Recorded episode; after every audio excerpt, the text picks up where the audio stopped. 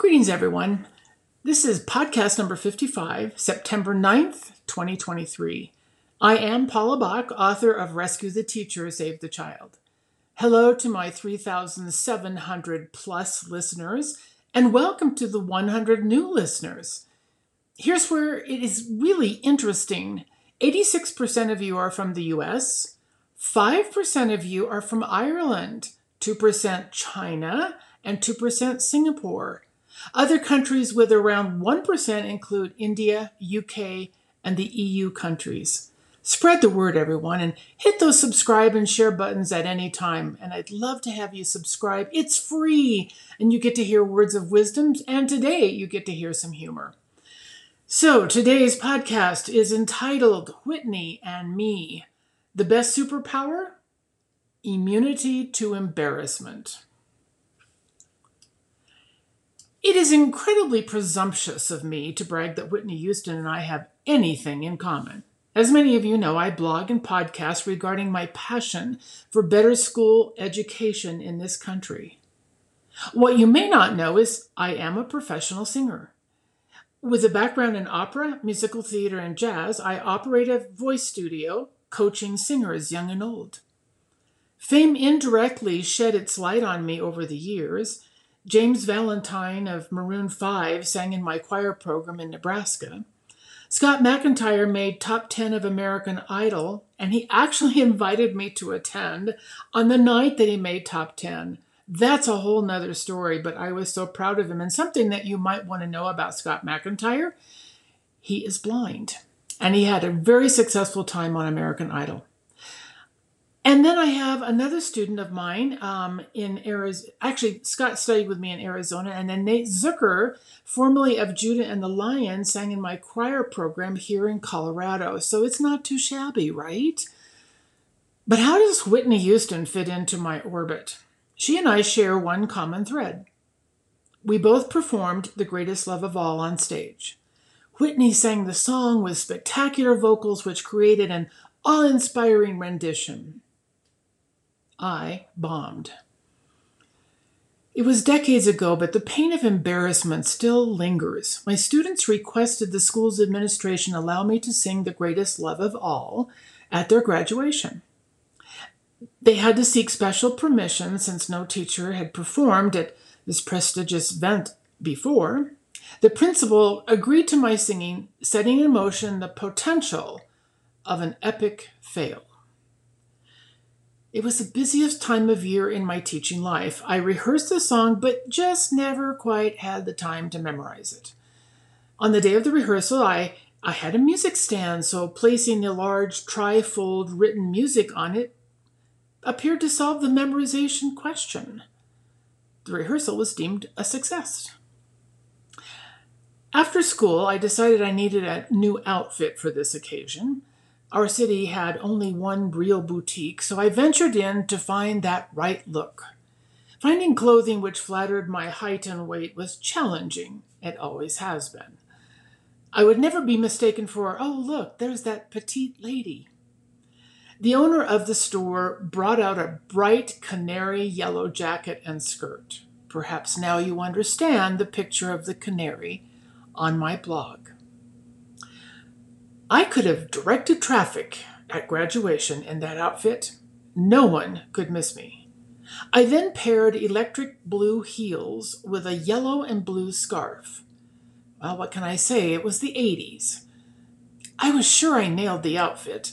Upon reflection, appearing as a 500 pound canary did not improve my chances for a stellar performance. Nevertheless, I prepared for the evening and I, I really felt ready to take the stage. Unfortunately, everything that day created the perfect storm. I took too much time to get ready, encountered heavy traffic, and arrived at the school only a few minutes before the start of the ceremony. I peeked at the audience from stage left, and my heart stopped. The auditorium held 1,000 people, but now there was standing room only. The flashes of hundreds of cameras going off at the same time immediately brought on nausea. What was I thinking when I agreed to sing at this event? It got worse. Preparing my entrance, I realized no music stand existed on the entire stage. Now I'm in full panic since I never memorized the song.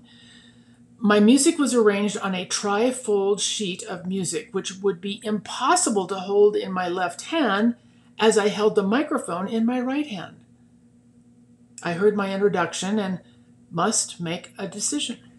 After all, I'm a, I'm a professional singer, somewhat well rehearsed and uh, ready for any variable. I entered the stage without the music. I knew I could do this. I must do this. My students expected a performance worthy of their special evening. The stage was filled with almost 300 students. As I made my way towards the microphone, a zillion flashes exploded at once. It was unnerving. Picking up the microphone from the cradle, I began to sing. I believe the children are our future.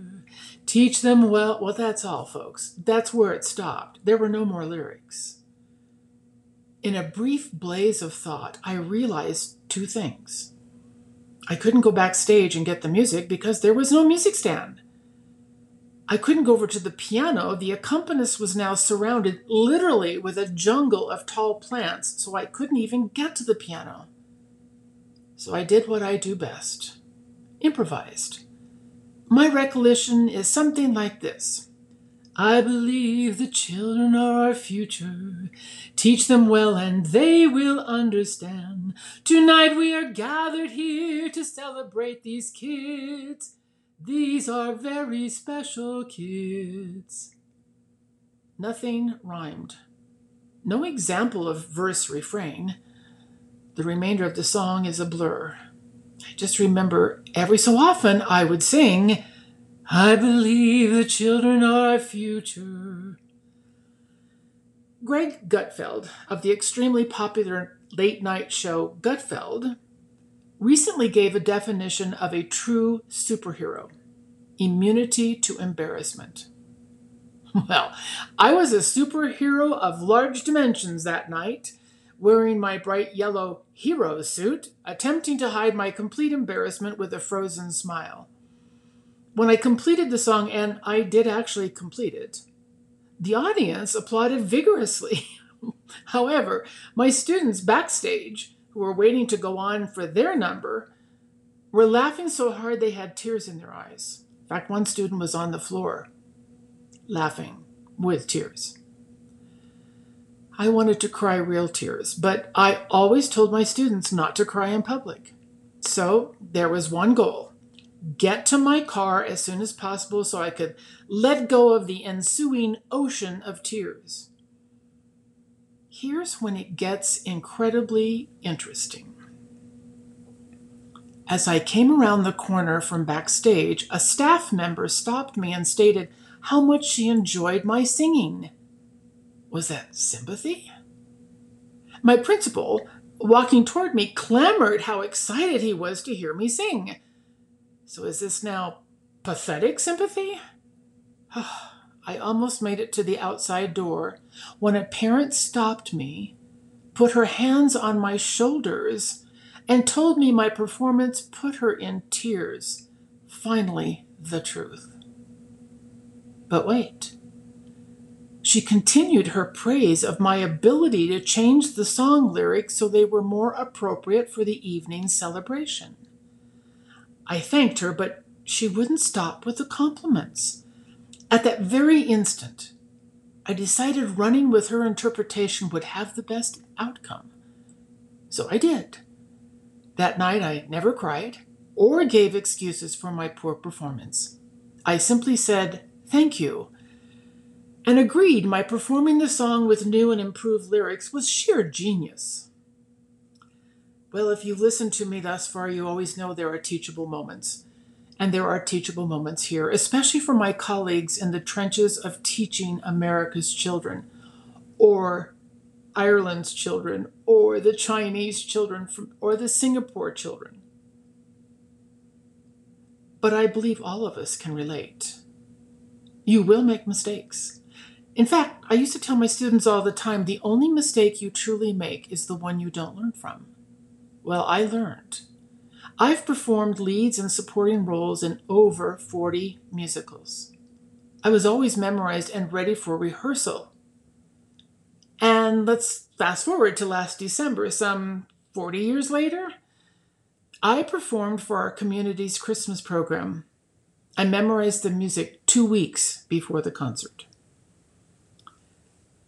It is not how perfectly you teach. Instead, it is how well you cover your mistakes. And how is that possible?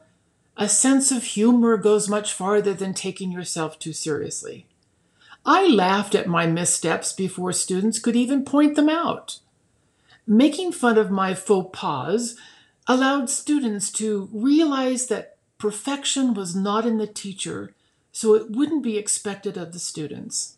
In fact, during an end of the year evaluation, back when I was teaching in Nebraska, my principal gave me the highest marks because of my ability to make mistakes and recover from them.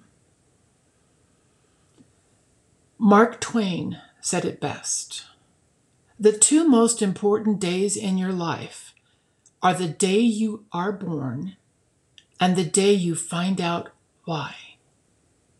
In 1971, I discovered my why as I began a very long teaching career. Before that date, I traveled aimlessly through high school and college, but on that first day of teaching, I knew I had purpose. And you do too. If you don't know what it is, seek to discover how you can leave a legacy, fulfill your destiny, and, and embrace the second most important day of your life. So here's the last word, everyone. Our country has lost its sense of humor. We've allowed fringe groupies to dictate what is funny and what is not. And how do they do this? Well, they cancel. They cancel you on social media, and then the mainstream media jumps right in and follows suit. Without humor, how can we cover our most embarrassing moments? Thanks, everyone. Have a great week.